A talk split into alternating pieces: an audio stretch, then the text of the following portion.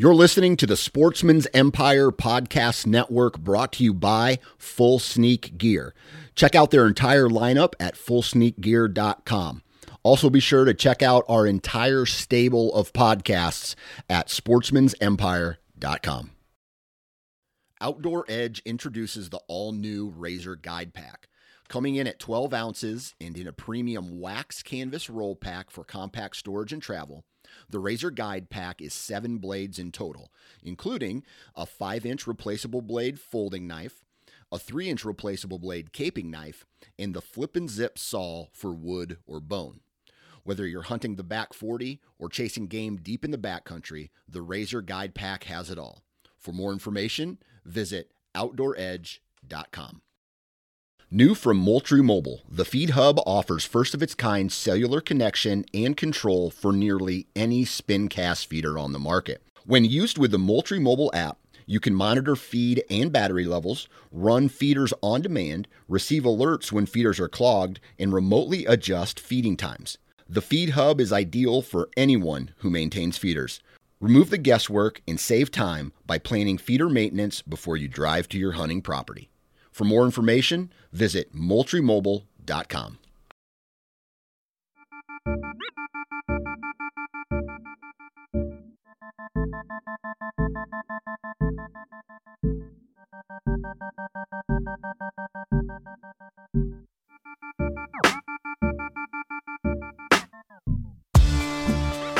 What's up, everybody? Welcome to another episode of the Nine Finger Chronicles.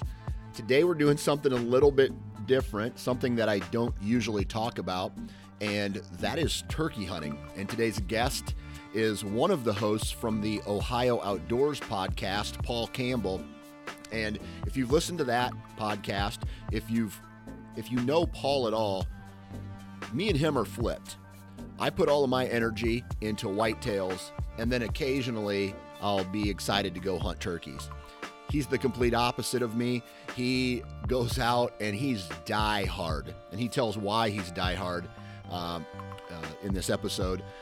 Turkey season is the mecca for him, and it sounds to me like the dude's going to be bouncing around to several states this year chasing turkeys. And so, this is a little bit of a shout out type episode because Paul is going to be hosting a podcast called the How to Hunt Turkey podcast, similar to our How to Hunt Deer podcast on the network here. And it's just, it's a really good podcast all information uh, turkey hunting and if you're a turkey nut or you you know the the whitetail season is over and it's time to get into something different and you want to get into turkeys this is definitely uh, what you guys need to be following along with so be sure to go check out the How to Hunt Turkey podcast, and we get into all that here in, the episode today. But uh, Paul, as you will hear, is a very uh, energetic guy when it comes to turkey hunting, and hopefully that energy passes on to you. Uh, that's all I'm going to say. Real quick in this intro, we do got to do the commercials. If you're looking for a saddle, look no further than Tethered. Tethered is not only an industry leader in you know technology and design for saddle hunting, but they're a one-stop shop for everything that you need. They have the saddle, they have the platforms, they have the climbing sticks. Some of their new climbing sticks are amazing, and they have all the saddle hunting accessories that you need. On top of that, you can go to their website or you can go to YouTube and you can find tons of information that Tethered puts out, tons of content designed to help you become a better saddle hunter and shorten the learning curve on saddle hunting. So, uh, just a great overall company. I know the people who uh, that that work at this company, and they're definitely participants in the art of saddle hunting. So go check out Tethered. Next on the list, Wasp Archery. Uh, these guys have been a partner for a very long time, and I want to continue to be partners with them because not only are there good people working for that company, but their products are badass, man. Uh, most of their heads are still made in the United States, uh, so there's that's a big win. Awesome design, awesome materials. You put that together, and you come out with a badass, a badass uh, uh broadhead that does a lot of damage to whatever it hits. So if you're looking for a mechanical, may I suggest the Jackhammer three blade? Love that head. If you're looking for a fixed blade, may I suggest the Boss four blade?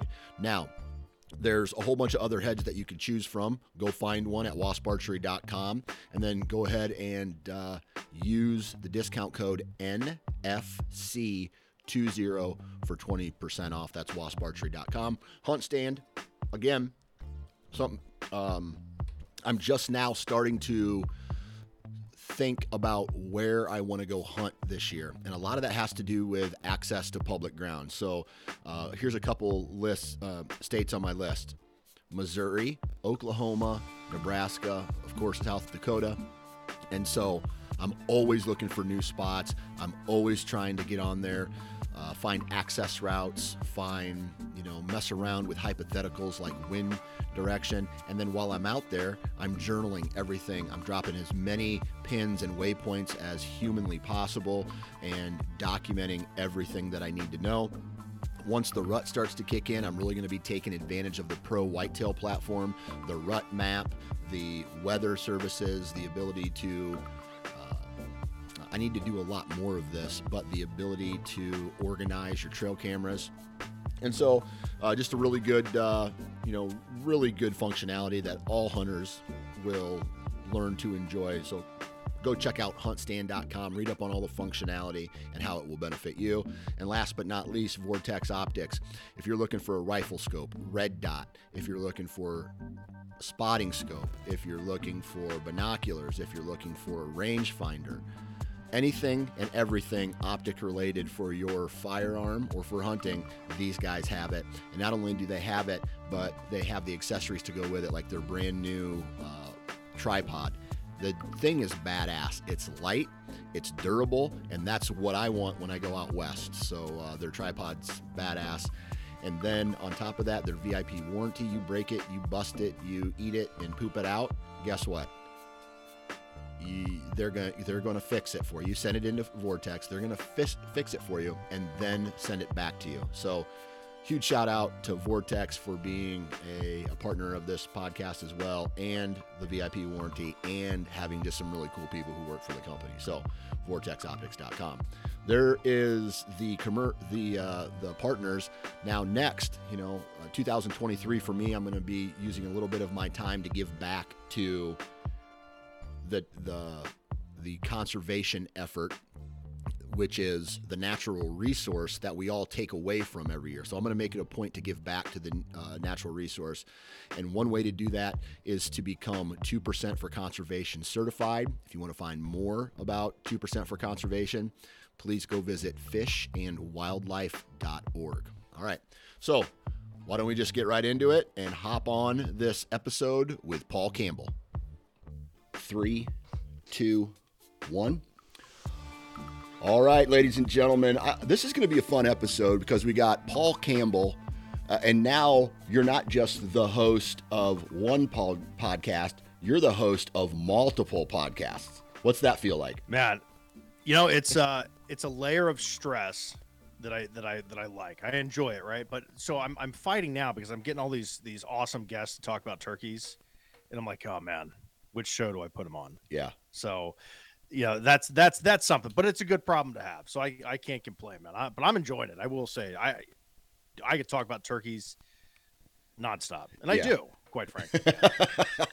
and that's and that's funny because uh, I, I can remember a couple conversations that uh, I had with you and I had with Andrew. Um, and by the way, just to catch everybody up here, uh, Paul is one of the hosts of the Ohio Outdoors podcast, otherwise known as the O2 podcast.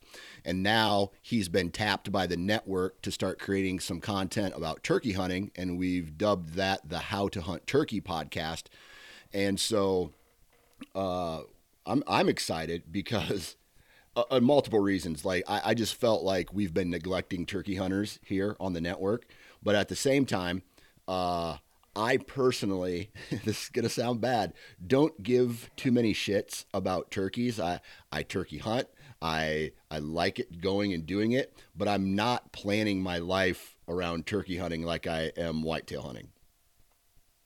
you know, so so you and I had a couple conversations last year, and you told me about like shooting a turkey off of a trash bag that thought Oh, it was yeah. a decoy, and and and just and just and and not your disdain for turkeys, but just like it's not it's not an important part of your life like it is Right. to me, right? So I I I I- work for the National Wild Turkey Federation. I'm at the convention in Nashville in 2022, and they're showing this real emotional turkey, you know, video about turkey hunters and what it Yep. means.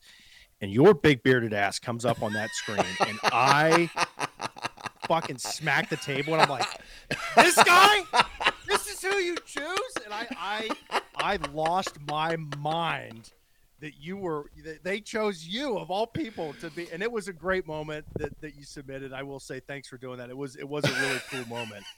But I was I was so I was so fired up about that. I'm like, oh man, So the national the it'd be like taking me to talk. Oh, good. I was gonna say that the NWTF must not know about how I feel about turkey hunting, right? Because I'm No. sure there's other guys out there who. So here's the here's the uh, the short of it.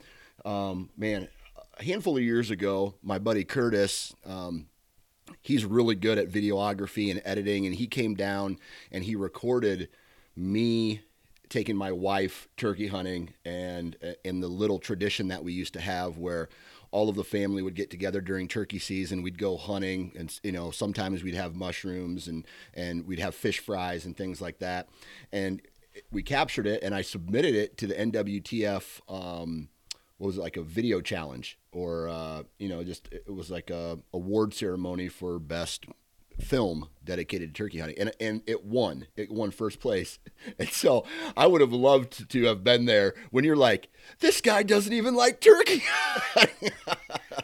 And I mean, it's at like our it's at like our big awards banquet. Yeah. And there's three thousand people in this room, and you pop, my head just exploded. I it was like that. Like I just fell out of my chair. I was I was just this is stop the show. This is unacceptable.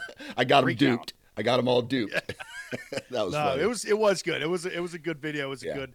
It was one of those good moments in the woods, man. And it doesn't matter. Uh, those are always special, you know. Yeah, So absolutely, absolutely. So let me ask you, like going back as far back as you can remember. Uh, first off, did you come from a hunting family? No, no, I, I did I did not. I didn't start hunting until I was 25, and it, the first thing that I hunted just happened to be a, a wild turkey. And I, I think one of the reasons that it's so important to me, just the, the pursuit and the animal, is that at the time, so this would have been 2008 was my first year. My my my dad had just died. And if, if for those of us that are old enough to remember the Great Recession, I'm using air quotes for the people listening here. Um, the, economy was trash, right? I mean, Yeah. my, my life was trash. The the industry that I was working in, the golf course industry, I couldn't keep a job because everyone you're just getting laid off. You know, Yeah. you start a new job, laid off. My dad had died. I was drinking a ton. My my life was in free fall. And my one of my best friends, he he, he called me and said, Hey man, do you do you want to go turkey hunting? And I think he knew that like my I was just in a dark place. And uh, my response was, "What the hell's a wild turkey?" Like, I, I had no idea what it was, and I didn't know that people did this. And so I, I went out to I went out to Walmart. I bought like the cheapest camo that you could get. You know what I'm talking about? It's at like it's like ten bucks for a shirt, ten dollars for a pair of pants, and it's like it doesn't move. It's super thick. It doesn't breathe, but it got the job done. Right? It got me in the woods. I borrowed a shotgun and uh, I bought one of these. Uh, it, it's a Primo's Power Crystal, and so it's just this little like acrylic call. And this was really like before YouTube, and you know you had to buy like a magazine or have a mentor to learn how to hunt. And, and What and year I was didn't know this? what I was doing. This would have been like this is 2008. Oh, okay, all right, yep, yep. Yeah, so that's that's when I first started hunting, and I didn't know that you had to scratch the call surface to get it to make turkey sounds, right? So you had to like take sandpaper and like rough it up. I didn't Right. realize that. So I'm sitting here for weeks, man. I'm trying to figure out how to get this turkey call to work.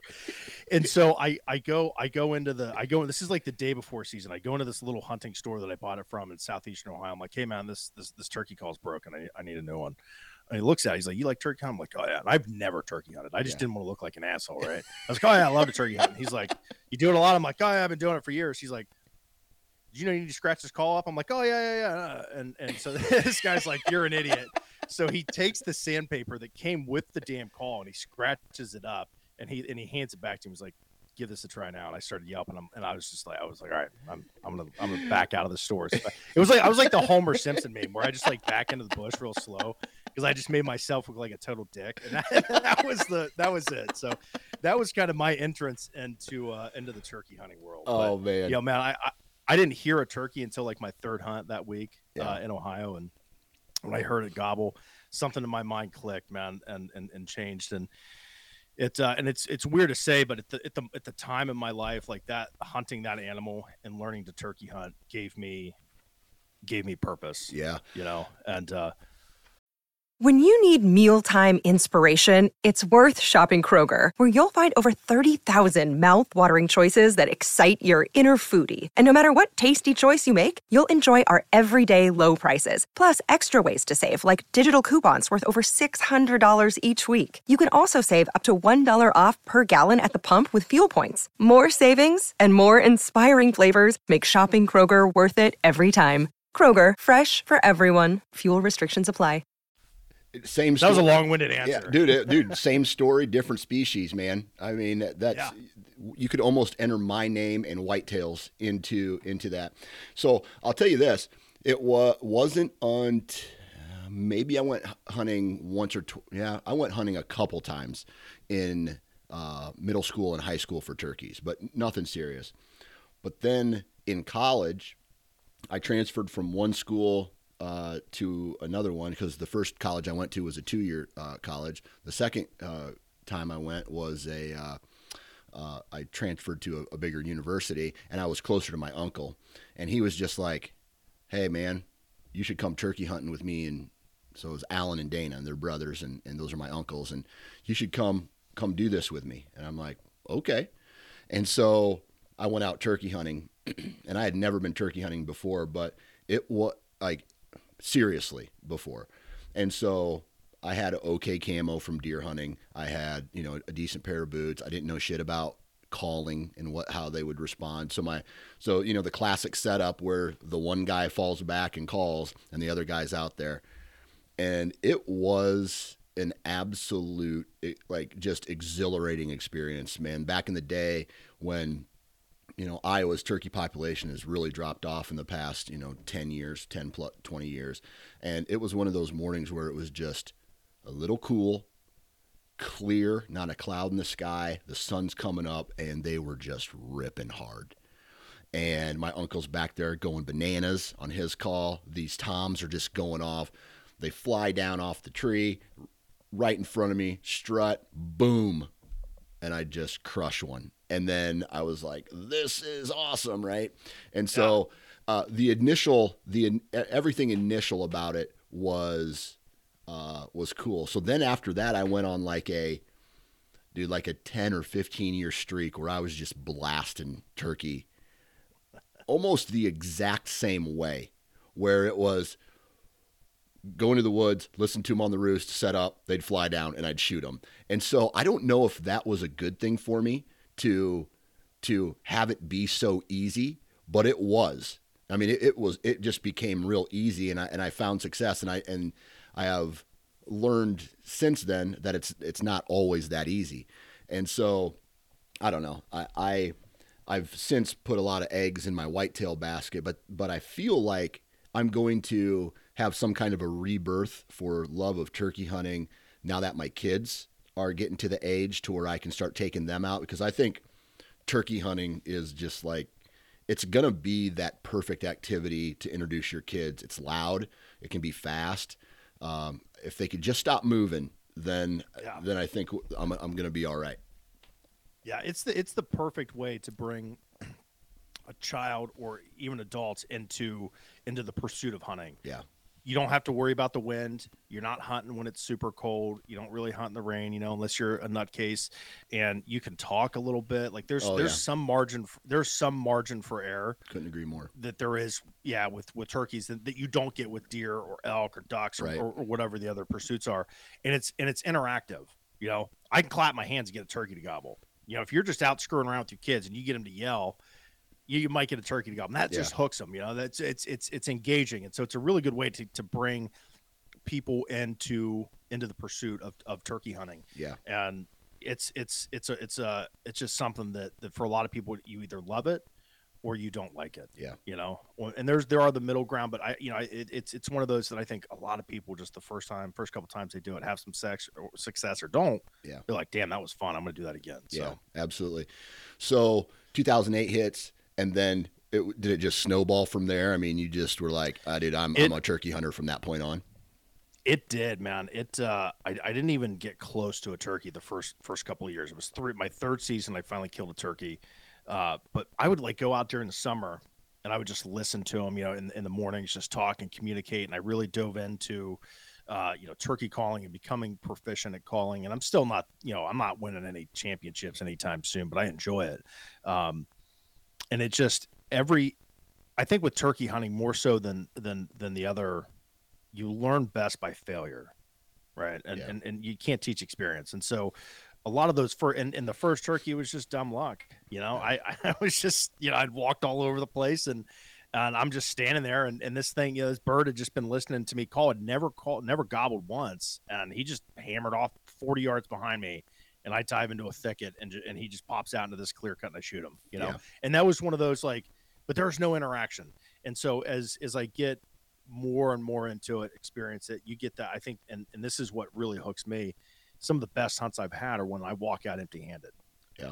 And I went back and forth with this turkey for four or five hours sometimes. See him, you don't see him. See him, don't see him. You're moving, he's Yeah. moving. You're dealing with hens, you're following them through the woods, you're stalking them, you're doing all these things. And you know, they they check up at 60 yards and he's just hammering and drumming and spitting and jumping up Oh, yeah. in the air. And you're I mean, you're you're I'm like my head's gonna explode just talking about it Yeah. but you never get to pull the trigger. And, and, then he just walks off, and you're like, "Why did he leave?" I have no idea. Right. Those are the best. So I mean, it, those are those are what really drew me into it. Um, you know, over the over the next years, and you know, I started hunting in different states, and I, you know, one of the one of the things that I really like is is you know the hunter camps that you get that, that the states put out throughout the country that's free to stay. You, I mean, you just there's a really intense culture around turkey hunting in the spring, Yeah. and and just the, the people that you meet, you know, on those hunts were, were really neat. So. Yeah. Yeah. I'm still convinced to this day that I met Brett Favre in the Turkey Woods. Really? Uh, if it wasn't if it wasn't Brett Favre, it was his freaking doppelganger. And I didn't want to be that. I mean, he had Wisconsin tags. He had everything. I'm like, I didn't want to be that guy that was Yeah. like, "Are you Brett Favre?" You know, but still convinced that I met Brett Favre. And I mean, you know, I'm hunting with like an 870, and this dude's got like a four thousand dollar Benelli. Yeah, Yeah. it had to be Brett Favre. Man. So that was it. That's, Hey, Brett Favre, if you're listening right now, Paul Campbell wants to go turkey hunting with you. yes, make it happen. Make it happen. So there you go. Hey, did, did I ever tell you the story uh, that I filmed at one point?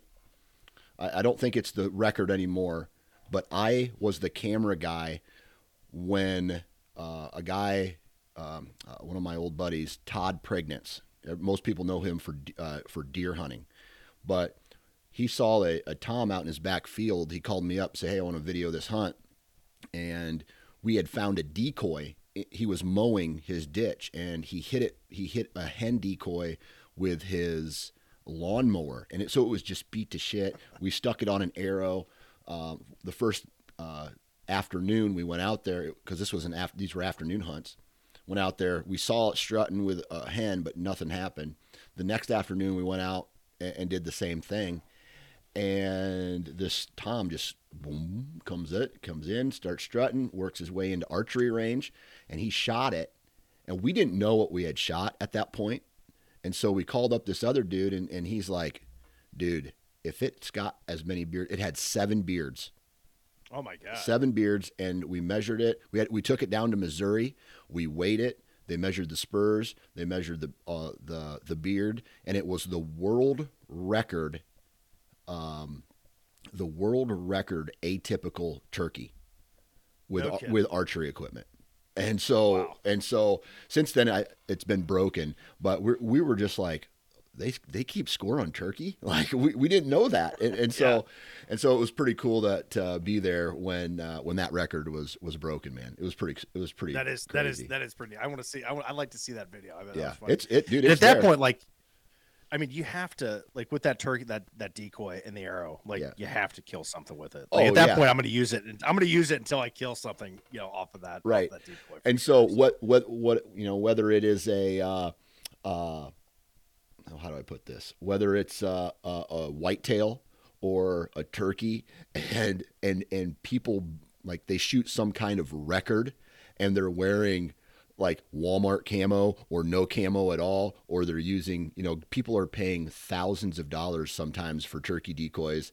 And we, like, I brought one in with a trash bag one time. He brought this one in with this jalopy type. I mean, it was, it had lawnmower cuts that he put tape on so it would stand up straight. That's hilarious. And so That's hilarious. And so he he broke the record, and and I'm sure there's guys out there who have spent their whole life just wanting to shoot some kind of record book turkey, and so we did. And that was his. Oh, and by the way, that was his first turkey ever shot. Oh, good for him, man. That's like shooting. That's like shooting the Milo Hanson buck on your first.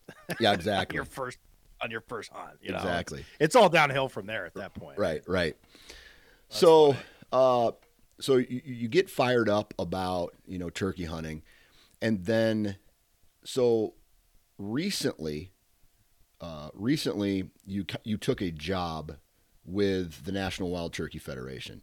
Why don't you explain to people listening what it is you do for that organization? So I am the director of development for the National Wild Turkey Federation for the Central East part of the country. So I, my territory, I cover Indiana, Ohio, Kentucky, Tennessee, West Virginia, Pennsylvania, New York, uh, a little bit into New Jersey, and and some up into New England. So my job, I'm probably the most least important person uh, at that organization. but what what what I what I do is I work with the members and with the volunteers and the donors to the to the federation to to create to generate fundraising to generate money coming in. So I, I work with major gifts. So so philanthropic minded individuals that that understand what it takes to move the needle in wildlife conservation. So it's not just wild turkeys, it's deer, it's pheasant. eh, You know, all wild animals benefit from the conservation work that that we do. So so the mission of the Wild Turkey Federation excuse me, National Wild Turkey Federation is the conservation of the wild turkey, everything that, that's around that, and then the preservation of our hunting heritage. So it's two two parts. So it's Yeah. in it's you know it's hands in the dirt type stuff. It's outreach,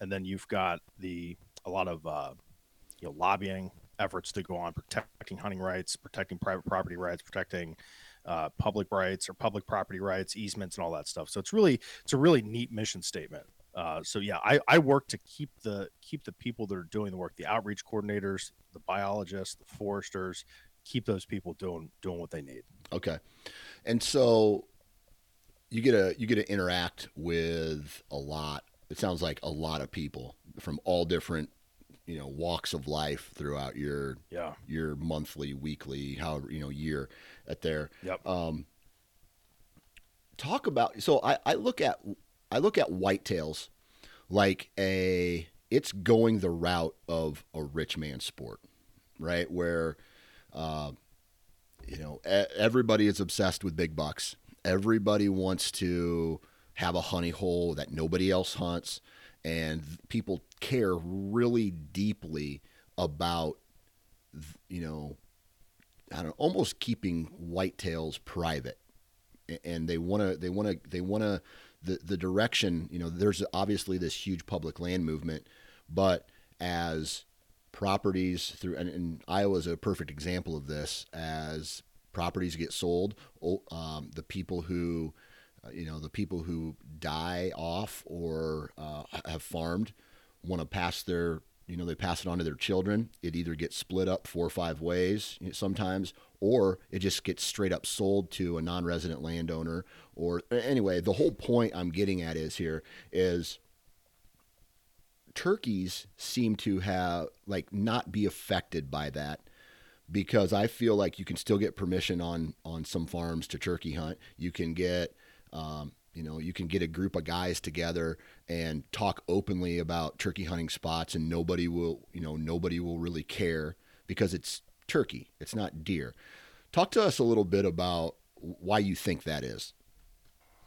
That's a great that's a great question. So I think the the easy one when you look at and, and you just said it, people are obsessed with growing big deer. So there's a measurable, a quantifiable Yeah. doing antlers on my head, Dan, a quantifiable idea of what a big deer is, right? And that's you know, that's a score. How many points, how large they are. I think turkey hunting avoids a lot of that. Like you said, you didn't even know that people scored scored turkeys Yeah. and it's not i think turkey hunting has avoided and will always avoid kind of the uh, the trappings of of other pursuits Yeah. in terms of trophy status. Uh, I mean, most of the turkeys that probably that, get killed year in and year out are two and a half year old turkeys. Those are the ones that come in. They are hammering like crazy because they're young. They're fired up. It's you know their first breeding season. They're strutting around, and you know they're dumb. Mhm. And so we exploit we exploit that. So most of the turkeys that die are two and a half years old. Yeah. In the deer woods, the two and a half year old deer is is is not considered a trophy in, in most circumstances. So I think with with turkey hunting, it's it's the turkey that's willing to die that you get to interact with. That's the one that that's the trophy, right? And it doesn't matter if it's a if it's a ten year old turkey, you know, mature turkey, or if it's if it's one that's young. And I mean, this beard here that I've got, I mean, that's a 12 inch beard. That is, that's over 12 inches. That's a trophy. In the, and I mean, that's a huge beard. Yeah. I may never see that again in my lifetime. Mhm. And, you know, most of them, and, and, and I don't care. And that's the thing. It doesn't matter to me. And to turkey hunters, it doesn't matter. And I think one of the other things that I talk about deer going the route of, of, of the rich man sport of an elitist uh, mentality, if you will. Uh, you know, there are people alive right now that didn't have turkeys to hunt when they were our age, Yeah. kids, you know? Yeah. And I think that if, if, if, if deer had gone through that same process, or they, they will go through that where you don't have deer, the, the populations drop, where you lose access, you lose rights, and, and, and you've got to collectively come together like turkey hunters did back in the 60s and 70s to, to reestablish populations Yeah. uh, I think if you if you had that, I think people would would be willing to. I think the mindset would be different in the deer woods. It Yeah. would be the more people we have doing it, the more eyes we have on this, the the better. You know. Yeah. And so, you know, I hope that that never happens because that means the populations suffer, and we don't want to see that. But yeah, I think that's two of the two of the big things. One, we didn't have turkeys within our lifetime, and two, we avoid some of the you know the trophy status, uh, Yeah. if you will. Yeah. So you know you you did a really good job of explaining that. I look at a, a beard or big spurs as the cherry on top, right? You can't pass a turkey. Like I'm sure there's guys who have done it where they're just observing him and go, "Well, his spurs just aren't long enough, or his beard's not long enough. I'm, I'm looking for something better." Right? A lot of guys probably don't do that. Where and so big spurs and a big beard is the cherry on top where sure. and, and it's everything else that is the experience. Now, when you compare that to whitetails, the antlers are the big focus. And if he comes in and does something cool, that's the cherry on top. But For sure. it, doesn't matter at that point because you're going to shoot the big antler deer over, you know, hey, it could be day one of my hunt, it could be day 14 of my hunt, right? So I don't know. I, I it's just it's it's different in a good way. You know what I mean? I, I think turkeys the, turkeys just allow people to go out and have a blast, and uh, yes. and there's there's just a little less concern on on a little less concern of being so serious about it. Yeah, yeah, and I I think that I think that you're going to have a segment of turkey hunters that have that elitist mentality. Yeah. and I talk to them, I meet them, I deal with them. Uh, you're always going to have that, right? And it's such a it's such a small percentage of the hunters, uh, you know, within the, the turkey hunting culture and Right. world Right. that, that that they give a crap about the beard size. I mean, I, I can tell you right now, like if you have, there's a good chance if you have a really old mature tom, this guy could be six or seven years old if he's fortunate. He could have beard rot. I mean, this could be the biggest, literally the biggest turkey in the world in the in the in the in the, in the zone, and he's got a little four inch, three inch stubby beard Yeah. because he's got mites eating his beard. You know, and and so is that turkey less desirable? Probably not. So Yeah. Yeah. That's cool, man. What's the biggest tom you've ever shot? From Oh, this one right here. that so that was Yeah, uh 11 or uh, that's a 12 inch No, he was yeah, he's almost almost 12 and a half and I I don't know. I I didn't I've never weighed a turkey, I'm to Yeah. be honest with you. I usually gut him right there. Um but he got it's it's funny. It was one of the you see this jar back here with all these feathers. yeah.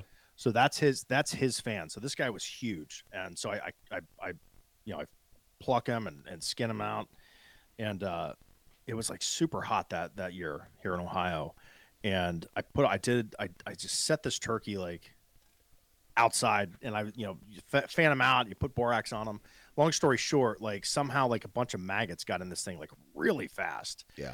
And just destroyed all of the like the structure, The little tissue, yeah, that have holds it hold- together. yeah, that hold it. Yeah. And like, I mean, I and and so the the feathers are all like right there. I mean, his fan's like twice the size of the rest of these on my wall. I mean, he was Yeah. just this massive turkey.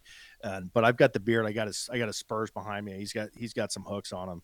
Uh, but the rest of them have been have been just you know good turkeys, man. You know, two two and a half year old turkeys come in with their freaking hair on fire. Yeah. And uh, that's what I'm looking for. so yeah. yeah, this guy right here, he was a swamp turkey. So he had like his his legs were all stained up black and everything. It was cool, man. It was it's definitely the coolest turkey I've ever killed. Yeah, the, some of the the I learned, I cut my teeth on turkey hunting in river bottom ground, and so a lot of it was The best. The wet, you know, they're they're just they're they're literally roosting right along a river, and you get down in some into those in that floodplain in that flat area, no terrain at all, and you just call them down, and they just there's not a lot of cover down there. You just lean up against a tree, and they work in, and uh, and that's how I kind of cut my teeth and and one year I shot one that was 29 pounds. I, I've never broke the 30 yard Oh. mark yet, but my uh, my brother, uh, my stepbrother, he shot a 34 pound turkey. It was Man, it was gigantic. pig. It was gigantic. So yeah, That's awesome. yeah. Uh, what else? Um, I've heard, you know, I've heard the NWTF does some really cool things, specifically out in the mountains. Um, I think it was, I want to say New Mexico or Arizona. They did a, a whole project where they went in, timbered an entire mountainside, and you know, got the um, got the turkey species, did a whole bunch of habitat work for the the uh, the turkey species in that area. I think they were the Rio, like Rio Grandes. Um, Gold. Gu- in they were gold. Gould's revival. Gould's revival is what you're talking about. Okay, okay, That was that was in Arizona up into into New Mexico. So there was um, the Gould's is just a, is one of the subspecies Yeah, of, of yeah. turkeys that we have in, in North America. So the, the Gould's historically had been south of the border. Historically meaning, you know, through hunting and, and lack of habitat, um, those turkeys had just migrated south. So they weren't in their native territory. So through you know 10 or 15 years of just hard grinding work with state agencies with volunteers members conservation staff uh, through the nwtf they were able to reestablish the populations huntable populations and into their their original territory Yeah. so the Gould's the Gould's revival i believe is, is is what you're talking about yeah, it was one of um, those. A ton of yeah, a ton of a ton of work that went in there. Uh, Chasing 49, those guys do a really good job of of some video work. They did. Uh, Tom Opre did some work with the Gould's Revival. So if you just get out there and just type in Gould's Revival on on YouTube, there's some really well done, um, you know, video work on on those. So Yeah. yeah, that's a that's a big one. Yeah, But yeah, there's there's there's a big focus out west with with uh, the National Wild Turkey Federation. We just signed a, a 20 year, 50 million dollar ser- forestry service agreement with uh, the U.S. Forest Service, and so what that means is we're going in, we're we're doing the controlled burns, we're doing the timber, we're doing all these things. We're trying to prop up uh, wildlife habitat through forestry work uh, out west, and and kind of the one of the big things that's going to happen it's going to reduce the the forest fires that are going on out there Yeah. which that's bad for humans and critters right so i mean that's that's a really really big deal so there's a lot of work going out west there's a lot of work going on all over every inch of this country through this uh, through this organization so yeah, yeah.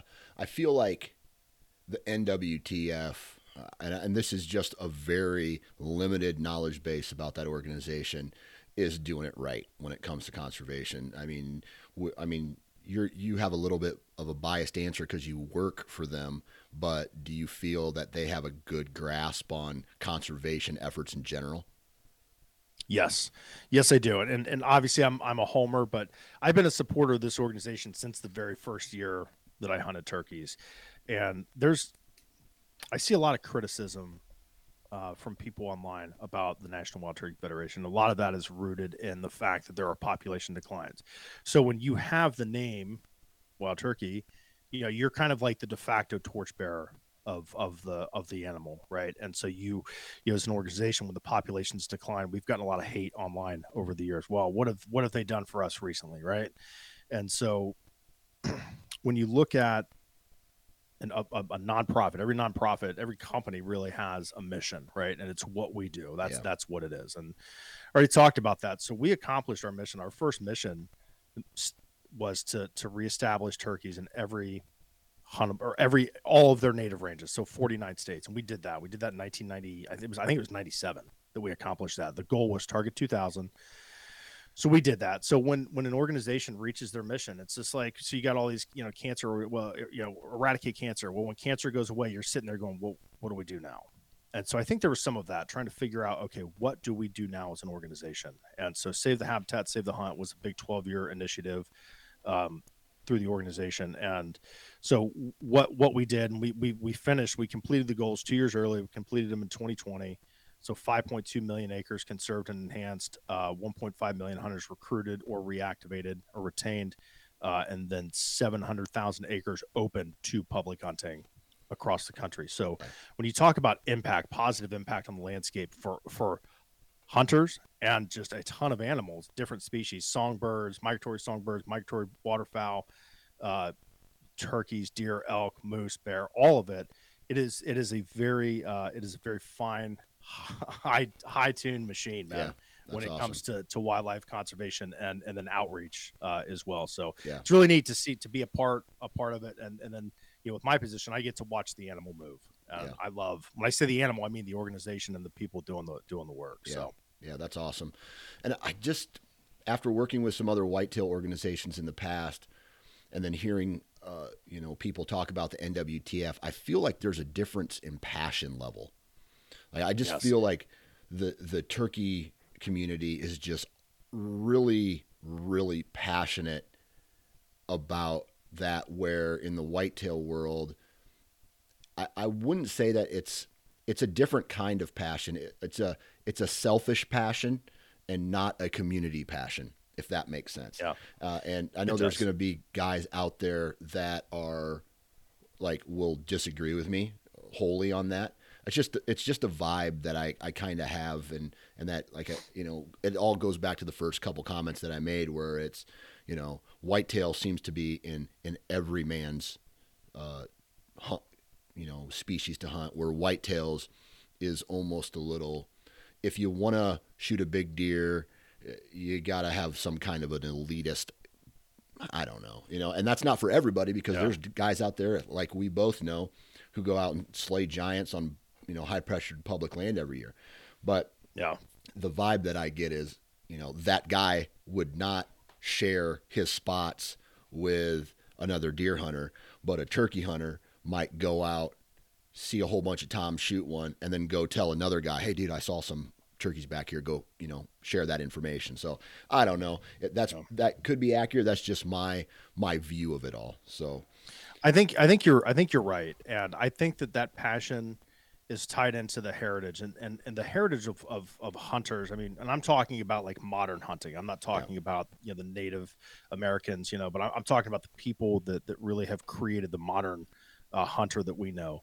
And I think that where, where the passion is so steeply rooted and just entrenched in the culture of all turkey hunters is that we didn't have them 50 years ago. Yeah. Yeah. I mean, and and so those people like Cuz Strickland and Toxey Haas and Will Primos and all of these guys that we know now is is and, you know with the Drury brothers, uh, and they got their start turkey hunting, which I don't think most people really know that. Yeah. They're as diehard as you come. I think the fact that those guys that are in their 50s, 60s now, they didn't have the opportunities that people have. I think there's a, a, level of respect that's been ingrained in the generations of turkey hunters that have followed by those guys that in the 60s, 70s, and 80s really formed the, the culture that we have now. Yeah. So I think that respect is different. And you don't have that respect because you haven't had to coalesce together to create the opportunities that we have now. Yeah. If deer disappeared two years from now and you were leading the charge, you're like, this is bullshit. We need to do all, you know, we need to, we need to come together and work harder in 20 30 years that that mentality would be completely different because people have right. lost something in the turkey world and there's a greater appreciation i think for the bird yeah. that's why people get worked up about it man with, yeah. with populations and and they get they get angry and they yeah. want answers and they want results and i think a lot of people are willing to do it so yeah absolutely so let's talk and i know you're not a biologist but i'm sure you have your ear to you know on the wire and on the pulse of the nwtf there is and i can just speak speak from experience. The I, I I can remember going out into one ridge on a big block of timber in a river bottom, and I would hear, hear fifty toms sound off in the you know in a in a good morning, and I just like you would hear them circle. They would kick another tom to start gobbling, and it would just it would just loop around this whole the whole valley, and that was ten years ago, twelve years ago now going out, it is nothing like that at all. You'll hear some turkeys gobble, but nothing. Like the population is just not there anymore. Why is that? Yeah, that's a great that's a great question. And with the job that I have, um, I mean, you've met me. I'm a big dude. You paint a target on my chest and my back, and you're right. Ask this guy about turkey decline, and yeah. I go around the country and I get my face kicked in. Yeah. about this, and it's one that that I'm that I like to answer. I like to talk about this. And so I always start out with, and you've said it, I'm not a biologist. I just regurgitate facts uh, of, of the population that I hear people that are smarter than me. And I ask questions from a, from a point of wanting to understand and a point of curiosity because yeah. I want turkeys to be on this landscape for generations to come. So I think when you look at, when you look at turkey population declines across the country, it really started. So, so the cradle of of turkeys in their infancy 40s to the 70s was the southeast of this country. And so those turkeys, we trapped them, we moved them across into New England, into the central states, into the you know the Midwest, and we were moving the other subspecies. So there's trap and transfers that went out. So the the the the turkey originated from really the southeast, the populations that we know. And so the decline really started. People have been suffering with population declines in the southeast for 15 years. And it's just now maybe even longer than that. It's just now getting into the point, like in Wisconsin and Minnesota and, and Ohio, where we're like, oh, we got we we see an issue, and it just started recently. So, so there are a lot of a lot of reasons that we have population declines for wild turkeys across the country. There's no smoking bullet. There's no or you know silver bullet. There's no smoking gun. There's no one reason yeah. um, that the turkeys have suffered population decline. And so, as human beings, like our our, our our instinct when when something bad happens, well, we just want to say, well, it's a raccoon. That's why, yeah. and that's it. Case closed. Kill all the raccoons. It's not, and so that's the that's the you know people people are looking for something easy to say, but it's not. It's death by a thousand paper cuts, right? Yeah. It's it's raccoons, it's nest raiders, it's predators. Uh, it's a lack of uh, or it's a loss of habitat. Mm-hmm. It's a mm-hmm. loss of nesting habitat, brood habitat. Nesting and brood habitats that stuff that's that's little. Yeah. You know, it's that that that little, you know, 12 to 15 inch, 18 inches or whatever. I, am not a biologist. I don't jump out of your skin, but it's that lower stuff that those little poults can hide uh, you know, from predators. It's where the bugs are, you know. So there's all these things. There's a ton of research going on about um, pesticide impacts on on, on yeah. poults and gut bacteria and stuff like that. So the number one and this is just this is just I've heard this from everyone. So so if you if you had two two issues. You're like, this is the, the number, the, the top two reasons that we have population declines. One is a lack of that habitat, that nesting habitat, that brood habitat, good sufficient habitat. Uh, when people say, "Well, 15 years ago on my farm, I had you know I had awesome turkey populations there," well, well have you done anything to keep them there? Yeah. No. Okay. Well, your woods have changed in those 15 years, and so people don't like to hear that, right? They that's not. They don't want to know. They don't want to be told. Yeah, you could go a mile down the road and and you've got you've got good populations you know yeah. where those turkeys just over generations have have moved away so that's that's one thing i think the biggest thing uh, for for population declines is cold wet springs. Turkey poults baby turkeys they can't regulate their body temperature the first two weeks of their life. So if it is cold and rainy wherever you're at in the country you are going to have baby poults die. Just unavoidable and so I know here in Ohio, 17, 18, 19 were really bad cold, wet springs. I mean, just miserable to hunt in. Farmers were getting corn and beans planted late. I mean, it was just, yeah, it was just awful. So then, so then fast forward those two and a half year old toms that we love that they're dumb, they're gobbling like crazy. Well, cut that in half. Yeah. And so you you get that you get that cycle and it and it's and and there's so many things. There's disease, there's predation, there's all these things that people are trying to find out. So that's the reason why. Mm-hmm. All of it. That's the answer. All of it. Yeah. Predation, avian, mammalian predation, uh, cold wet springs, uh, everything, and it's and it's hard for humans to understand that because we can't control it, right? Yeah. We can't control the weather. It's more of an we avalanche. You know, we type scenario. Yeah, yeah. it just keeps getting you- worse and worse and worse. Yeah. Yeah, and we can just hide under rocks and let the snow go over us, and and and then when it's over with, we'll figure, you know, we'll we'll dig out from there. So, I think for for people that are that are seriously considering managing property for turkeys, or if you are a landowner, um, you can you can do the work. I mean, burning is like the number one tool for for for nest habitat. Yeah. And a little turkey hunting tip there. Uh, some of those mapping softwares will have uh, controlled burns on state lands. Man, that's a that's a dynamic spot to hunt. So there's a little tip there uh, for you for you, Dan. But so I I think it's it's a it's a very complicated answer. It's a very complicated Yeah. uh, situation. There's a ton of nuance to it, and there's a ton of emotion in it. And so when you get the emotion involved in it, uh, it, it gets it gets hard. It gets Yeah. hard to to manage. And the state agencies are really under a lot of pressure from hunters. Yeah. And a lot of the state agencies kind of reacted slow to lessening, like to to, to reducing bag limits in the spring. You know, if we would have done that across the country five or six years ago, we'd be better off. I mean, I saw in Ohio, we reduced our population. I saw more tur- our, our bag limit, excuse me. I saw more jakes on the landscape this year than I have in years. So I think you're going to see a slow recovery of, of, a lot of pop, but it's going to take a ton of work. It's going to take patience. It's going to take people coming together to, to, to continue that work that, uh, that this, you know, NWTF and, and hunters and members started back in, in, know, 50 years ago. Yeah. Yeah, it's fun. You know, hunters are a funny bunch of people. They will complain about, and I'll just use turkey hunting for example. Turkey hunters will say, Dude, I love turkey hunting. I care a lot about the wild turkey. There's not a lot of wild turkey in my area due to population decline, but I'm going to go out and I'm still going to fill every single tag. Like, Yeah. I feel like if you really did love an animal that much and it was that much of an issue for you, mm, go call them in, but don't shoot them. You know, like, Yeah. like if if if whitetails were in, in like a dangerously low spot where I was only seeing one, two bucks a year, maybe I should just like maybe I should change the way I hunt. But no one ever does that, right? So I, I feel like hunters are a group of people that their mindsets need to change because uh, and I'm I am just as guilty of this as everybody else.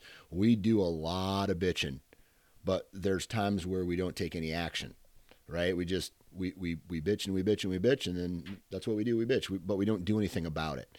And so I feel like that's a little bit of a mind a mindset change that needs to happen with all, you know, all hunting, not just Pursuits. Yeah, all Yeah. pursuits. Yeah, yeah, Yeah, ab- absolutely, and it's it's uh, you know, it's it's tough, man. I I I, was traveling last year, and I was meeting with some just really good turkey hunters. We shared a turkey camp, tur- turkey camp together, had a great time, and and you get those old war stories, you know, and it's like, oh, you know, back in 1994, whatever it was, we used to come out here, and you know, we we had this guy, great caller, and everyone knows this guy, um, really popular within the turkey woods. And like, yeah, one year he took guided 73 people that took turkeys off of this 3,000 acre farm. Yeah.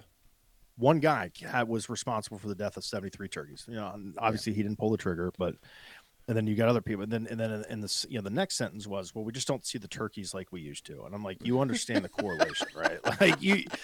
I mean, I'm not a I'm a dumbass, and I can Yeah. tell you right now, like you Right. probably weren't, you know, using wise strategy uh, back in the mid '90s, homie. So yeah, you know so i think there there is there is responsibility on hunters and i think as as, as hunters as a group like w- we self-regulate all the time right i mean if you're out in the middle of montana and you know you, you've already killed a bull but you've got a cow tag and a bull comes up you could shoot that bull elk pack it out and no one would know but we don't do a, a massive massive majority of us don't do that because that's not the way that we do things Yeah. right? The, the the the written rules and the unwritten rules and the ethics and the codes you know within that i mean it's it's you know it's there. And i think as with turkey hunters you get a lot of people that um that respect that you know and there there are states down like right now i mean like i think alabama last year you could take four turkeys from alabama or uh, Yeah. yeah. from alabama four like Yeah. that's crazy and it's like the number one state where people complain the most about turkey population decline is alabama and it's like well stop shooting four turkeys in tennessee and like all these states it's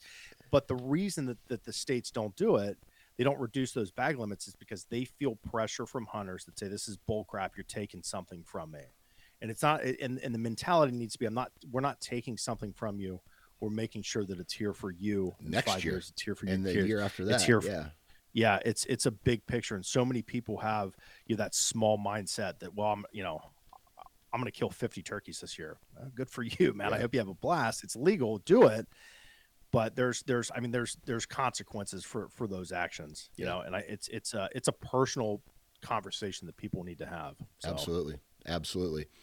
All right, uh, the How to Hunt Turkey podcast, right? oh yeah It uh, what what days do we have it launching?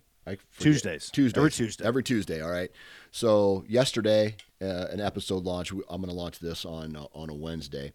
So Yeah. yesterday, uh, a, a brand new episode launched. We're only like what three episodes in. this is we have an intro and then and then the episode from yesterday will be our second full episode that's Okay. Okay. All right. So, I mean, it's it's still brand new. What can Yeah. we expect to hear out of the How to Hunt Turkey podcast? Oh man, I have had a blast recording these interviews that I have. So so the How to Hunt Turkeys podcast, it's not just like go to this ridge and call. There is some of that, right? The actual like how to hunt turkey. So we talked about like the culture that surrounds turkey hunting, the mystique that's around turkey hunting. This podcast is for people that have never turkey hunted that want to learn. This is for people that have been turkey hunting for years and want to become better. And this is for people that are the best and just want to hear some interesting, entertaining turkey turkey talk, right? So the epi- like the episode that just dropped yesterday, Cameron Weddington from the Turkey Hunter podcast, The Godfather on Instagram. We he came on. We talked about preseason preparation, all of the things that a turkey hunter needs to do, from fitness to patterning your shotgun, the type of gun you need to use, the type of ammo, choke tubes, the process to pattern your gun. Uh, so it's it's really you know camo, boots, everything that you need to use. Um, so you're going to learn a lot in that episode. And we talk tactics uh, with you know with with Cameron, but a lot of the guys coming up, good, good turkey hunters. Dave Owens, Hunter Farrier, Philip Culpepper. We got some biologists coming on talking about the mind of the turkey. What a Tom, like his mindset during that breeding season. We all know what a buck's mindset is, Yeah. right? We know, you know, the rut. We know what they're looking for. So, you know, it's it's it's very it's it's a combination of a lot of the the heart of a turkey hunter, the soul, why we do it, and a lot about uh, you know how we do it. So, Yeah. great conversations uh, with everyone. Really, an all star cast uh, so far, and I'm I'm looking forward to it. So, Yeah, me too. it's been it's been a lot of fun, man. And, and the response just from the first episode has been tremendous. Uh, you know, people reaching out to me on Instagram and Go Wild and texting and emailing and everything. It's been it's been pretty cool, man. I mean, this is the time of year people want to absorb content, you know, about turkey hunting. So there's some of that, but it, but the conversations are good. It's not me. I'm an idiot. It's the people that come on. Uh, man, they're just just super interesting and and, and they're good at talking about turkeys. So Yeah, yeah, this is gonna it's gonna make you a better turkey hunter. Uh, like I said, regardless of your level of, of of of killing turkeys, this is gonna make you better. And it's I think even and even for the seasoned guys, I think they're gonna just enjoy the stories that that come out of it. So Absolutely. I mean, turkey turkey hunting. The one way, you know, like I said earlier, the only the, best way to learn is through failure. And we've had, I've had some talks with guys, and that's how you learn. You know, you learn what not to do, and then you put that into into practice. So, yeah, really neat stuff, man. Looking looking forward to it. Yeah, I uh I don't know. I, I don't get me wrong. I love whitetail hunting, but turkey Yeah. hunting is can be really fun. And because like for me I don't take it serious, expectations you know, the the level is very low.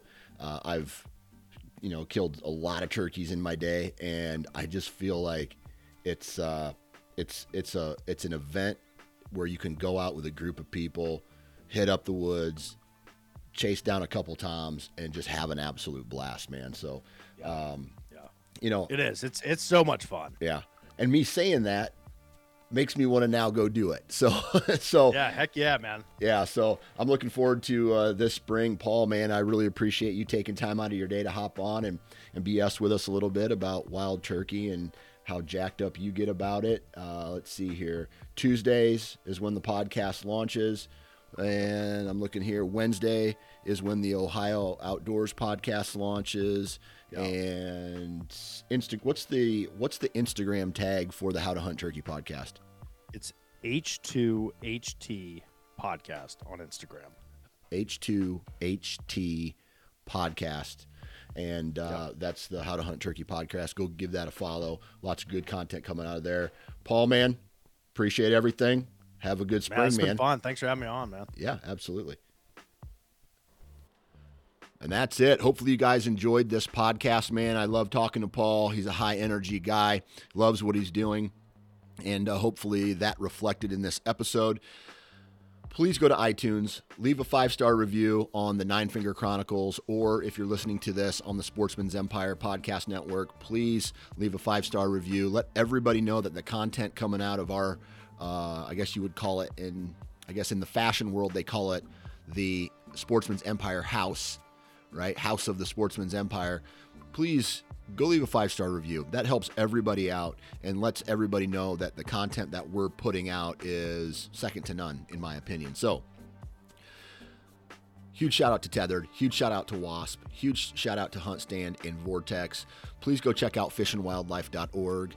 And uh, man, it's that time of year where we're all kind of coming off the high of the hunting season. There's some guys down south who are still hunting, but uh, for the most part, the entire Midwest and West is done. And it's time to reflect, and it's all about good vibes. So, good vibes in, good vibes out. Wear your safety harness, and we'll talk to you next time.